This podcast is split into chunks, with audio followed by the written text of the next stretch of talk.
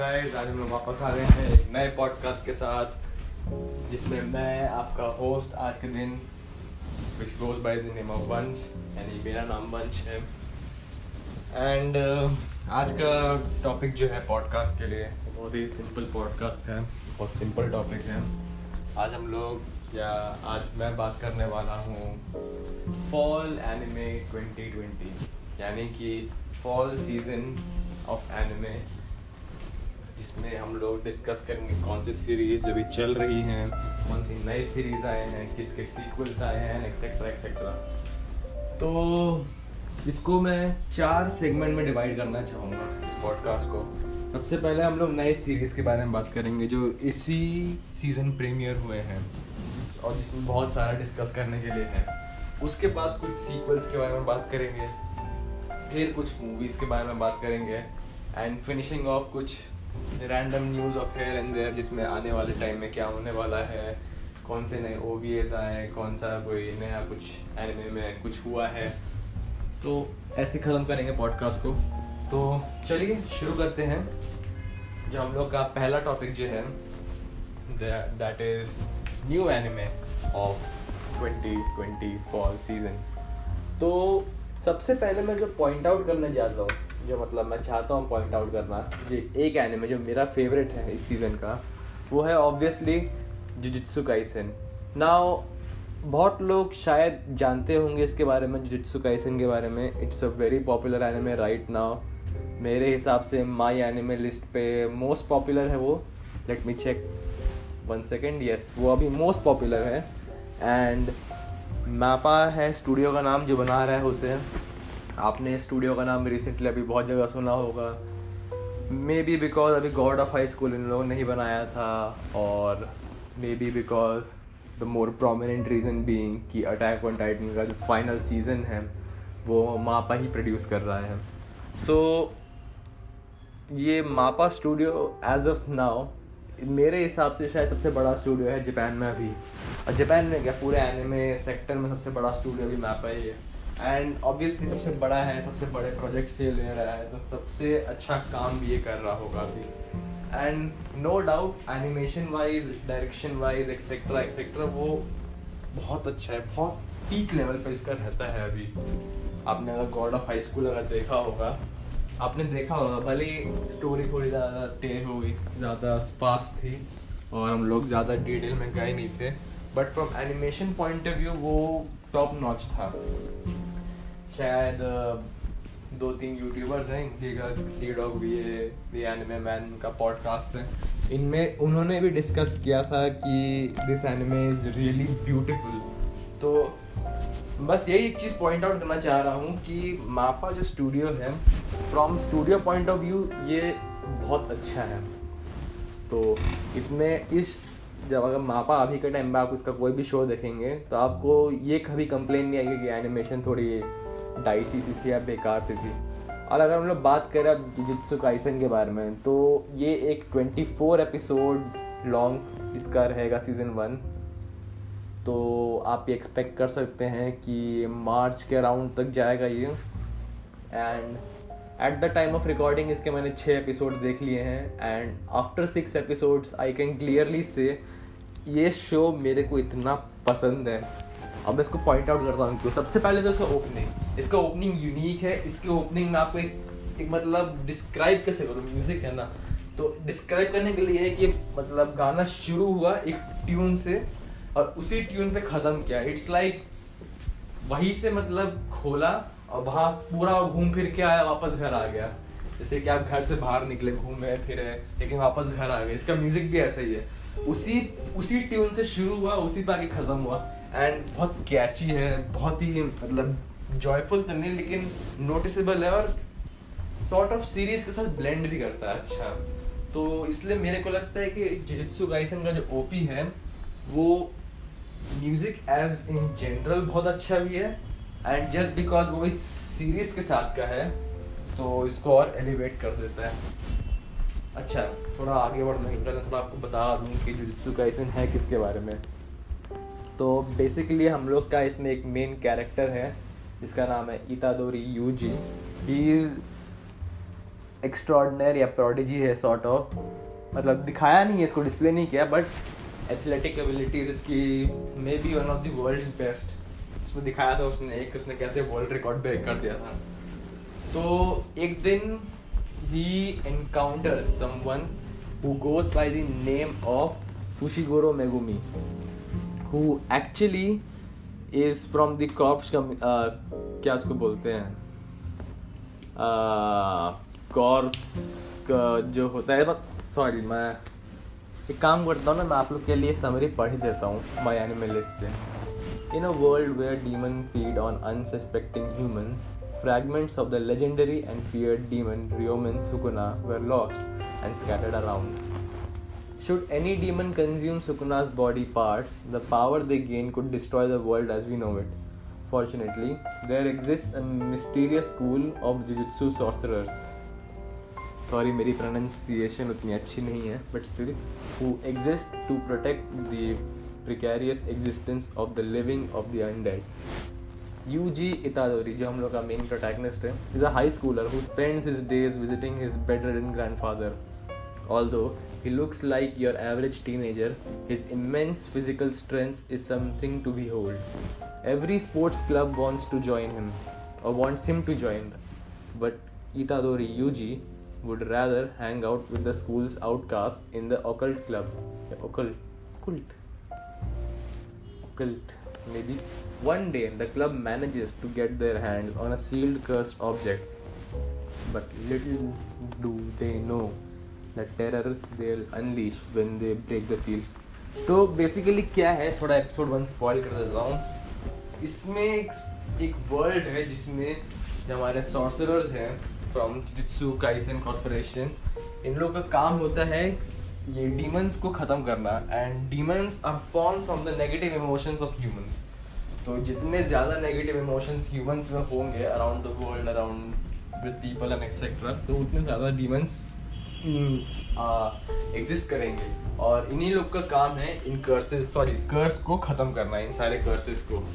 How, जो मतलब physical form एक ले लेता है, जो मतलब पीपल के सामने नहीं होता लेकिन उनको हैम्पर कर सकता है, तो उसको ख़त्म करना इन सॉर्सरर्स का काम है।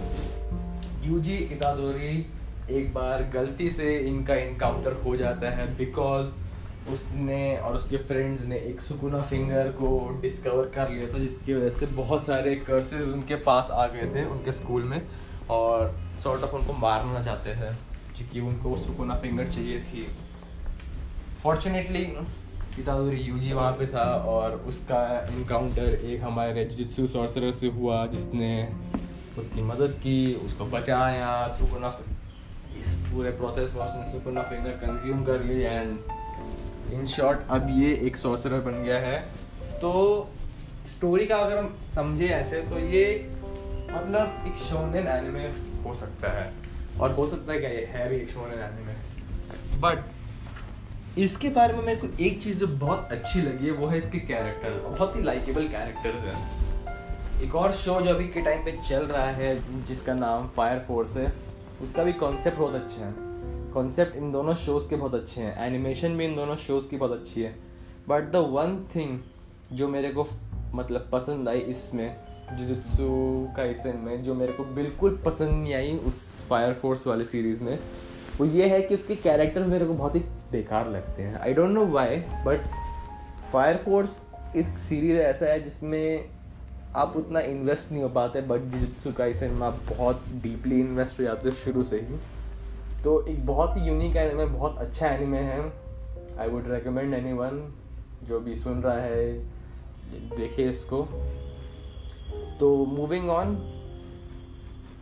जो सेकंड सीज़न है जो हम लोग का जो ओरिजिनल है इस साल का, वो है टोनी काकुकावाई। अब इस सीरीज़ के बारे में हमने कहीं पर मीम्स देखे ही होंगे, अगर आप इंस्टाग्राम पे एक्टिव रहते हैं या कोई भी सोशल मीडिया प्लेटफॉर्म पे एक्टिव हैं और एनिमे से रिलेटेड देखते हैं कंटेंट, तो आपने इसकी मीम्स ज़रूर देखे होंगे। एंड वाई, बिकॉज ये एनिमे ऐसा है जिसमें पहली बार हम लोग का जो कपल जो है, जो हम लोग एनिमे में जिसको शिप करते हैं, वो पहले एपिसोड में ही शिप हो गया। दैट इज़ मतलब उनकी पहले एपिसोड में ही शादी हो गई है। तो ये बहुत ही मतलब एक कॉन्सेप्ट बहुत ही मतलब फार फेच्ड कॉन्सेप्ट नहीं था, but I don't know why anime उसको जल्दी ग्रास नहीं करता था। और इस शो में मैंने देखा है, फर्स्ट टाइम मैंने देखा है कि मतलब as a young couple 21 years old age दोनों हैं का इनका स्टोरी है, जो obviously comedy, slice of life, romance anime है ये। तो अगर जिनको वो एनिमे वैसे वाले पसंद है तो उनको पसंद आएगा। एंड इसमें एक और एक चीज़ है जो मेरे को बहुत ही मतलब यूनिक लगती है या फिर बहुत जो पसंद आई मेरे को उसमें ये है कि इन दोनों की अब शादी हो गई है, जो हमारे दोनों मेन कैरेक्टर हैं। तो कोई और शिप का इसमें कोई सेंस बनता नहीं है। तो इसमें आपकी वाइफू एक ही होगी, आपका जो मेन फेवरेट कैरेक्टर होगा वो एक ही होगा, एंड उन्हीं की लाइफ के बारे में है। कॉमेडी एनिमे है, पर्सनली मेरे को बहुत पसंद आया ये, एंड अभी मैं देख रहा हूँ इसे। आप लोग को भी पसंद आएगा मे बी। मूविंग ऑन, ऐसे सीरीज इस साल बहुत सारे आए हैं नए, तो मैं थोड़ा रशअप कर रहा हूँ। हिगुराशी का भी एक नया सीज़न आया है। हिगुराशी अगर आप लोग जानते नहीं हैं तो हिगुराशी एक हॉरर एनिमे था जो हमारे कम्युनिटी में जिसको मतलब बहुत ही हाई प्रेजेस दिए हैं पूरे कम्युनिटी ने, मे बी बिकॉज ये एक ऐसा हॉरर एनिमे है जिसको सब लोग मानते हैं कि सबसे अच्छा हॉरर एनिमे है, या मे बी बिकॉज इसका स्टोरी डिफरेंट था। बट इसका वही ओरिजिनल सीरीज का ये शायद रीमेक है या अल्टरनेटिव वर्जन है, ये मेरे को पूरा आइडिया नहीं है, बट इसलिए मैं इसको अभी देख नहीं रहा हूँ। But may be in near future जब पूरा ख़त्म हो जाएगा तो उसके रिव्यूज़ को देख के मैं इसको देखना शुरू करूँगा। एज ऑफ नाउ मैं इसको अभी देख नहीं रहा हूँ, बट जो हिगुराशी फ़ैन हैं, हॉरर एनिमे फ़ैन हैं, उनको ये पसंद आ रहा होगा। मूविंग ऑन, एक और जो नया सीरीज़ है वो हम लोग का है the third, the Holi Trinity और वेबटून्स का थर्ड पार्ट नोब्लेस। अब नोब्लेस के बारे में क्या बोलूँ, नोब्लेस मैं देख रहा था बट मैंने इसकी वेबटून्स पढ़ना शुरू किया और मैं वेबटून्स पढ़ना ही शुरू कर दिया हूँ इसका। मेरे को ये बिल्कुल पसंद नहीं आया इसका एनिमे अडैप्टेशन, जब मैंने वो देखा उसके बाद, वेबटून्स के बाद। तो इसके पीछे बहुत यूनिक कहानी है, बहुत इंटरेस्टिंग कहानी है, बताता हूँ मैं। क्या हुआ क्या था कि मैंने नोब्लेस का पहला एपिसोड देखा, बिकॉज ऑब्वियसली नया सीजन है, आवाज़ इसके अराउंड भी हाई थी, उतनी नहीं थी लेकिन थी। तो ऑब्वियसली मैं गया, देखना शुरू किया, पूरा एपिसोड देखा, मेरे को एक चीज़ समझ नहीं आई, एक भी चीज़ समझ नहीं आई मेरे को। तब मैंने इसकी मतलब कमेंट सेक्शन में पढ़ा वीडियो के, तो लोग बोले कि इसके पहले एक एपिसोड 0 भी आया था जो शायद 3 या 4 साल पहले सेम स्टूडियो ने प्रोड्यूस किया था।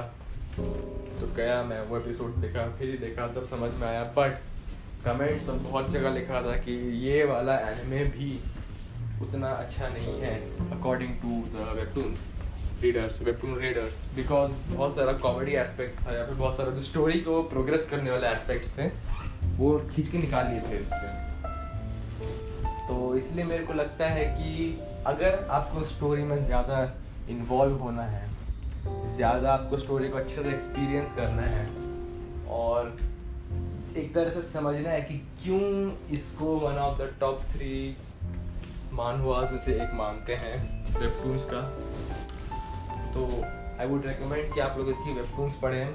बट इसका एनिमेशन भी, एनिमेशन क्वालिटी वाइज तो ठीक है बट स्टोरी का उतना मेरे को आइडिया नहीं है, उतना अच्छा प्रोग्रेस नहीं कर रहा है ये मेरे हिसाब से। एक और है वॉन्डरिंग विच, एलाइना इसका नाम है। तो ये आप अगर इसको फर्स्ट ग्लांस में देखें, मैं ये तो ज़रूर बोलूँगा कि आपको ये थोड़ा वैसा लगेगा कि मतलब लॉली टाइप का एनिमे है, cute girl doing cute things sort of anime है, बट ऐसा नहीं है ये। शुरू के 2-3 एपिसोड के बाद थोड़ा डार्क हो जाता है।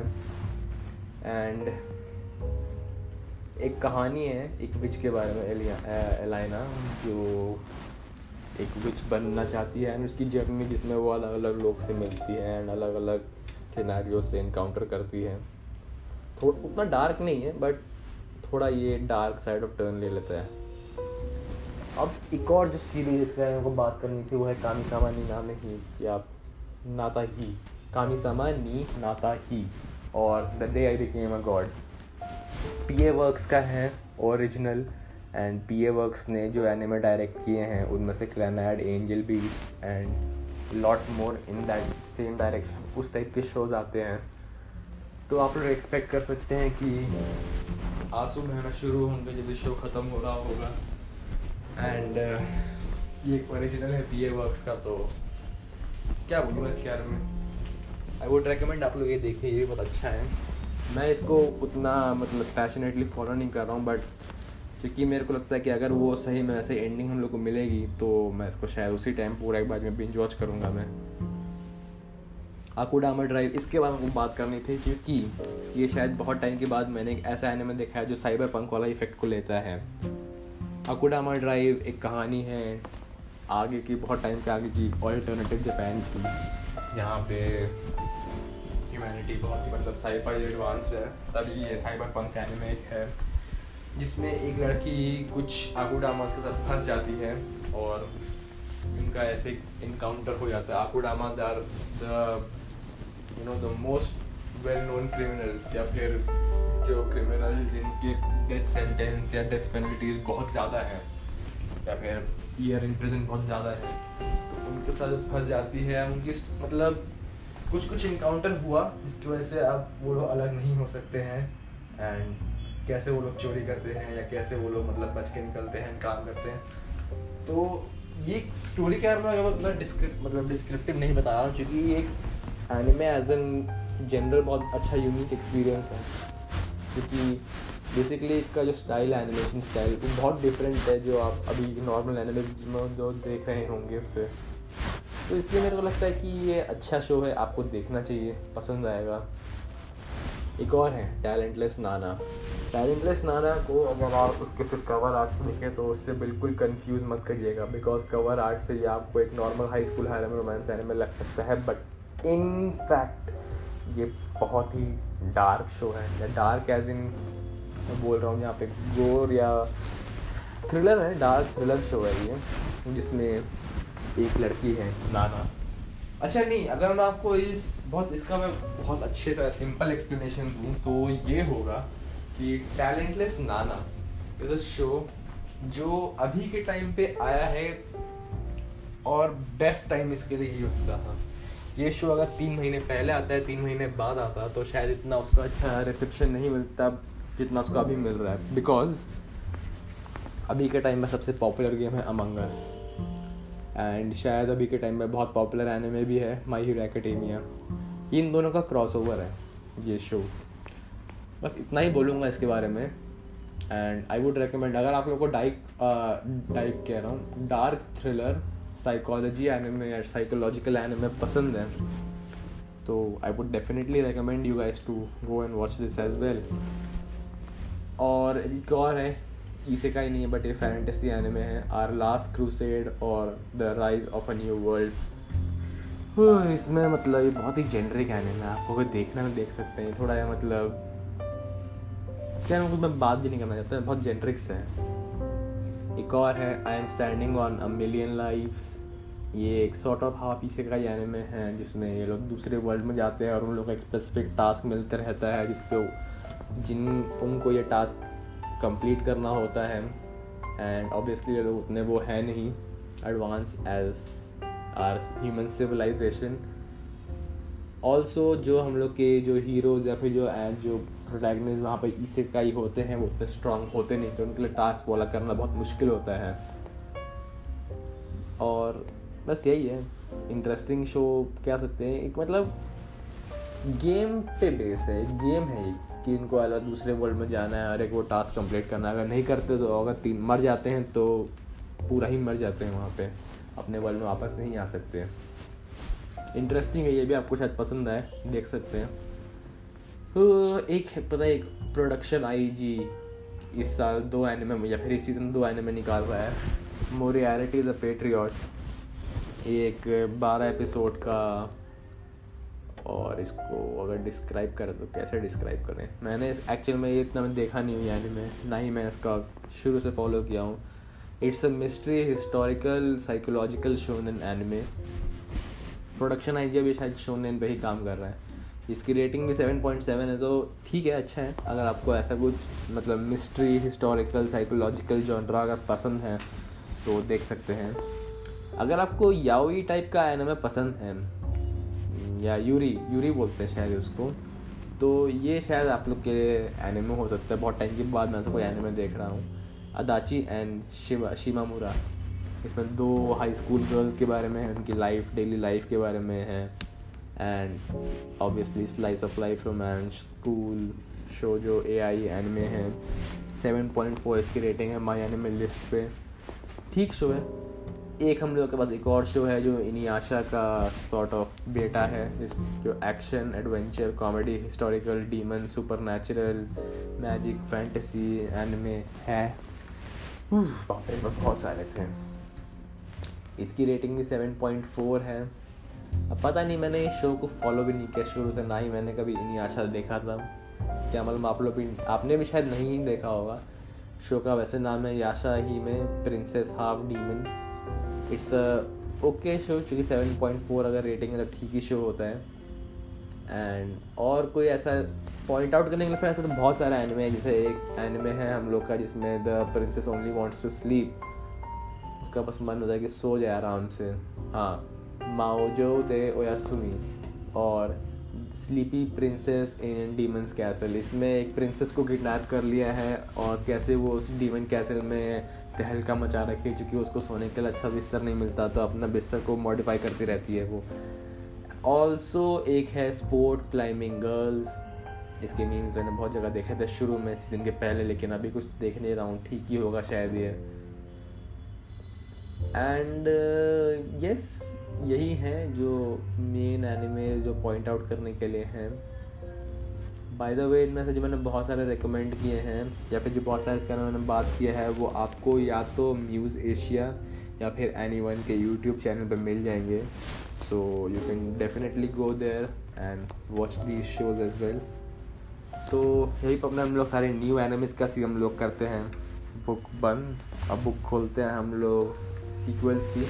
तो ऑब्वियसली सबसे बड़ा सीक्वल जो है मेरे हिसाब से वो है हाइक्यू का 4th सीज़न का 2nd पार्ट, जिसमें हम लोग वो पूरा मैच देखते हैं। 12 एपिसोड का ये भी सीज़न है, 6 एपिसोड इसके आ गए हैं। इस सॉर्ट ऑफ मेरे लिए इसकी मिक्स्ड रिव्यूज़ है, क्योंकि इसमें मतलब ये सीज़न कम्प्लीटली सीज़न 3 जो था उसका एक तरह से कॉम्पिटिशन में है, क्योंकि सीज़न 3 में उन लोग का मैच था उसी जिमा की टीम जिसका नाम था व्हाट वाज द नेम, जो भी था। उसमें एक सोलो एक ही मैच था जिसको पूरा सीज़न उन लोगों ने खींचा था 10 एपिसोड में, एंड वो सीज़न अच्छा था, बहुत अच्छा था। सिमिलर इफेक्ट इसमें भी है, 12 एपिसोड का है, बट अभी तक 6 एपिसोड में बहुत ज़्यादा स्ट्रॉन्ग नहीं लगा मेरे को, उतना वो था स्ट्रॉन्ग सीज़न 3। तो मतलब देख तो रहा ही हूँ मैं, चूँकि मैं वो स्टोरी ख़त्म करनी इसकी, एंड अच्छा भी है लेकिन मेरे हिसाब से उतना अच्छा नहीं है। एक और है is it wrong to pick up girls in a dungeon का 3rd सीज़न। मैं ऑनेस्टली स्पीकिंग मैं सिंकर बिल्कुल भूल चुका हूँ। मैंने इसमें बहुत ट्राई किया था घुसने का, 4-5 बार ट्राई किया। एंड मेरी फिलॉसफी है, अगर एनिमे इन इटसेल्फ मेरे को इंटरेस्ट नहीं दिखाता या फिर एनिमे इन इटसेल्फ अगर इंटरेस्टिंग मेरे को लगता नहीं है, तो मैं एक्स्ट्रा एफर्ट नहीं लगाता उसको देखने के लिए। तो मैंने इसको ड्रॉप कर दिया, मैं देख ही नहीं रहा। एक और है the irregular magical high school का, शायद ये 2nd सीज़न है। मैं ये भी नहीं देख रहा, बेकार ही लग रहा है मेरे को, पता नहीं क्यों। और यही 3 हैं जो मतलब मेन सीक्वल्स हैं जिनको मैं पॉइंट आउट करूँगा। अब ऑब्वियसली मूविंग ऑन, जो हम लोग का 3rd सेगमेंट है वो है कंटिन्यूएशन। तो कंटिन्यूएशन का भी एक है जिसमें मैं बात करूँगा। एक बस एक एनिमे एक और है, इसका एक अलग सेगमेंट नहीं है, बस इसका नाम है फायर फोर्स का सीजन 2। मैंने जुजुत्सु काइसेन के साथ इसकी मैंने बात की थी, बताया था मैंने कैसा मतलब है एनिमे, कॉन्सेप्ट अच्छा है उसका एंड एवरीथिंग, एनिमेशन क्वालिटी अच्छी है, क्योंकि ऑब्वियसली डेविड प्रोडक्शन इस पर काम कर रहा है तो अच्छा ही होगा। डेविड प्रोडक्शन जो बिजार एडवेंचर के लिए रिस्पॉन्सिबल है, उसका नया वाला सीक्वल सब जो है, तो एनिमेशन वाइज अच्छा है, कॉन्सेप्ट वाइज अच्छा है। बस इसके कैरेक्टर्स मेरे को बिल्कुल पसंद नहीं आ रहे फॉर सम रीज़न, इसलिए मैं इसको देख रहा हूँ, लेकिन उससे अच्छा जुजुत्सु काइसेन है।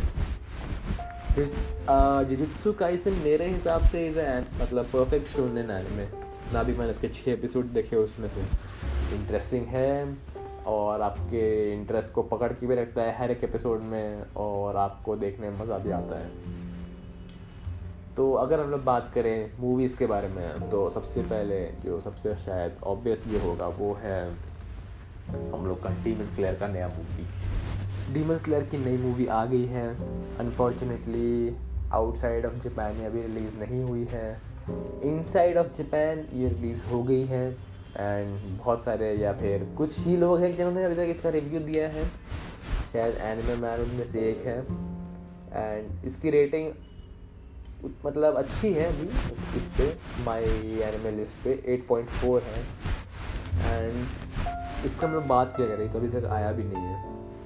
एक और है ये sort of half movie half 3 episode का ओवीए था जिसको बर्न द विच बोलते हैं, ये भी यूट्यूब पे है, आप लोग यूट्यूब पे देख सकते हैं एंड ये शायद स्टूडियो कोलोरेडो ने ही बनाया है एंड ये जो ब्लीच का ऑथर था, जो ब्लीच जो मांगा था उसका जो ऑथर था उसका ये दूसरा ये यहाँ पे सेकेंड एक है मांगा। तो मेरे को थोड़ा रश लगा इसका 3 एपिसोड, मेरे को ऑब्वियसली ये मतलब 5-6 एपिसोड वाला होता तो और इंटरेस्टिंग लगता, बट वो कॉन्सेप्ट समझ नहीं आया क्या था ये 3 एपिसोड में रिलीज़ करने का। इसका नया चीज़ ये लोग ट्राई कर रहे हैं मतलब इस कम्युनिटी में लाने की, तो कूडोस टू देम कि नया कॉन्सेप्ट है।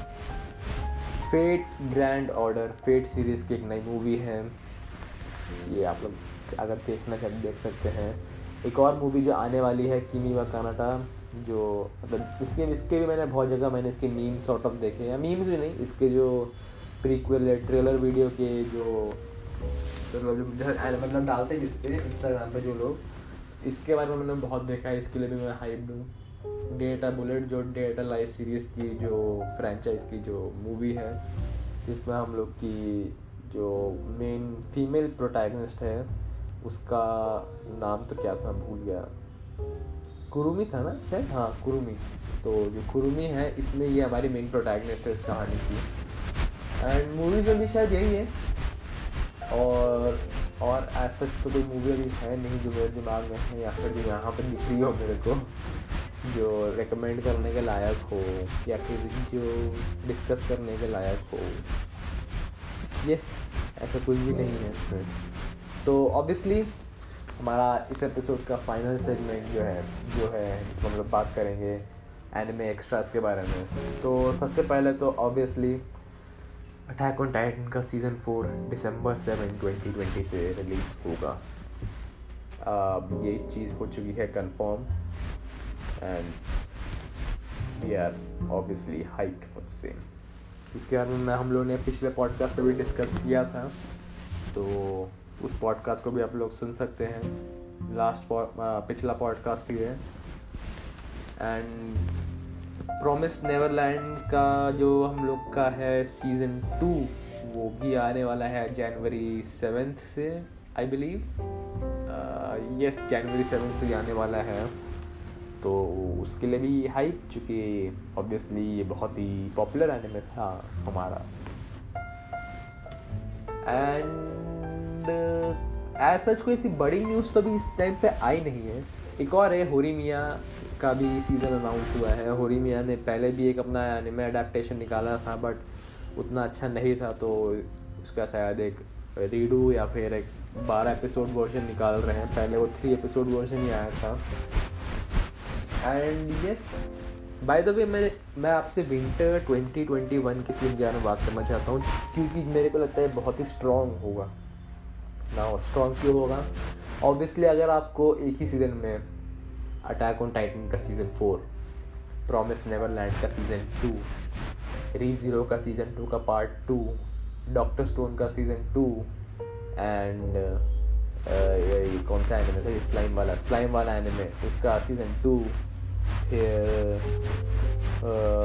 होतोबू नो हायानो में या फिर जो द क्विंटेसियल क्विंटोप्लेट्स जो एनिमे था उसका सीज़न 2, सेल्स एट वर्क का सीज़न 2, बी स्टार्स का सीज़न 2, लॉग होराइजन का भी एक और 3rd सीज़न, नारात्सो नो ताइज़ाई का 4th सीज़न। आई मीन इतना सारा है, होरेमिया ऑब्वियसली, फिर इसमें इतने सारा कंटेंट है कि ऑब्वियसली इस सीज़न में और जुजुत्सु काइसेन न्यू सेम चल ही रहा होगा इस पूरे सीज़न में, क्योंकि 24 एपिसोड वाला वर्जन है। ये सही में मम्मी मैंने बैठ के रियलाइज़ किया मैं कि इधर में बहुत सारा आएगा, सीरियसली बहुत कुछ है यहाँ पर तभी देखने के लिए। तो विंटर 2021 मेरे को लगता है कि बहुत ही स्ट्रॉन्ग सीज़न होगा, ये मेरे को फीलिंग है कि स्ट्रॉन्ग सीज़न होगा, क्योंकि ऑब्वियसली मेरे हिसाब से प्रॉमिस नेवरलैंड बहुत अच्छा एनिमे था, डॉक्टर स्टोन एक बहुत अच्छा एनिमे है, बीस्टार्स बहुत अच्छा एनिमे है, रीज़ीरो तो खैर बहुत ही अच्छा एनिमे है, अटैक ऑन टाइटन की तो हम लोगों की बात करने की ज़रूरत नहीं है। ऑल्सो जिस एनिमे के अराउंड हाइप भी बहुत था, स्लाइम एनिमे, उसका सीज़न 2 एंड द क्विंटेसियल क्विंटुप्लेट से मेरे को बहुत अच्छा लगा था, ये भी एक एनिमे है। लॉग होराइजन बहुत लोग को बहुत पसंद है, ये भी एक एनिमे है। ऑब्वियसली देन हम लोग के पास नानात्सु नो ताइज़ाई, इसका भी सीज़न आने वाला है, या सब ये एक्सपेक्टेड था, शायद इसमें बहुत सारे ना भी आए क्योंकि ये विंटर वाला वर्जन है। But as of right now बहुत कुछ है जिसके बारे में हम लोग डिस्कस करेंगे इन जनवरी में भी, कौन से चल रहे होंगे कौन से नहीं चल रहे होंगे। एंड यस, यही है आज के पॉडकास्ट के लिए, इतना ही रखते हैं क्योंकि और कुछ है नहीं इसमें डिस्कस करने के लिए। एंड यही एनिमे है। अरे गाइस, मैं आपकी चीज बताना भूल गया, एक्चुअली जब पॉडकास्ट ख़त्म हुआ तो एज यूजुअल मैं अपने इंस्टाग्राम पे क्या मीम्स देख रहा था एंड उसी से मेरे को एक चीज़ याद आई कि कागुया-सामा का सीज़न 3 अनाउंस हो गया है फॉर 2021 रिलीज़।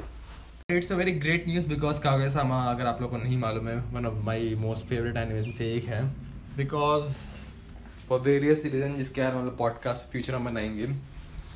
खैर एनीवेज, ये भी एक एनिमे है जिस पर आपको नज़र रखनी चाहिए कि कागुया-सामा बहुत अच्छा एनिमे है।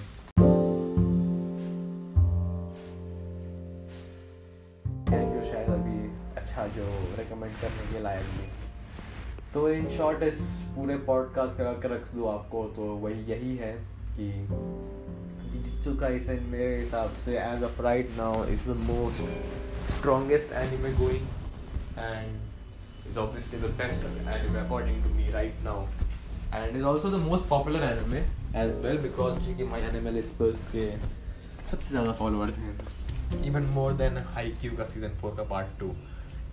तो यहीं पे ख़त्म करते हैं, मिलते हैं अगले पॉडकास्ट में।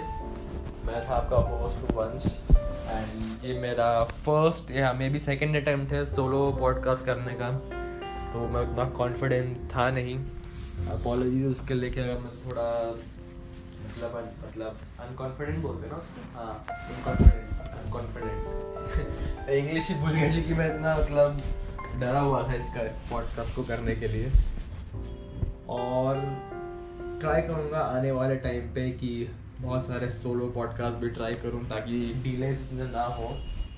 एंड मिलते हैं, अभी तक मैं यही अपडेट्स था, अगले पॉडकास्ट में मिलते हैं। शायद जुजुत्सु काइसेन पे एक पॉडकास्ट मैं करूँगा, सोलो करूँगा अगर किसी और ने देखा नहीं होगा, हमारे को हो सब ने अगर देखा नहीं है तो, या फिर अगर देखे हैं वो लोग भी फॉलो कर रहे होंगे तो उनके साथ एक हम लोग एक यूजुअल पॉडकास्ट बनाएंगे। एंड यही थे अपडेट्स, मिलते हैं अगले पॉडकास्ट में। हमें कितनी बार मैंने बोल दिया ये बाय वाला, 3-4 बार मैंने आपको बोल दिया कि मिलते हैं अगले पॉडकास्ट पे, यहीं पे ख़त्म कर रहा हूँ मैं। चलो ओके बाय।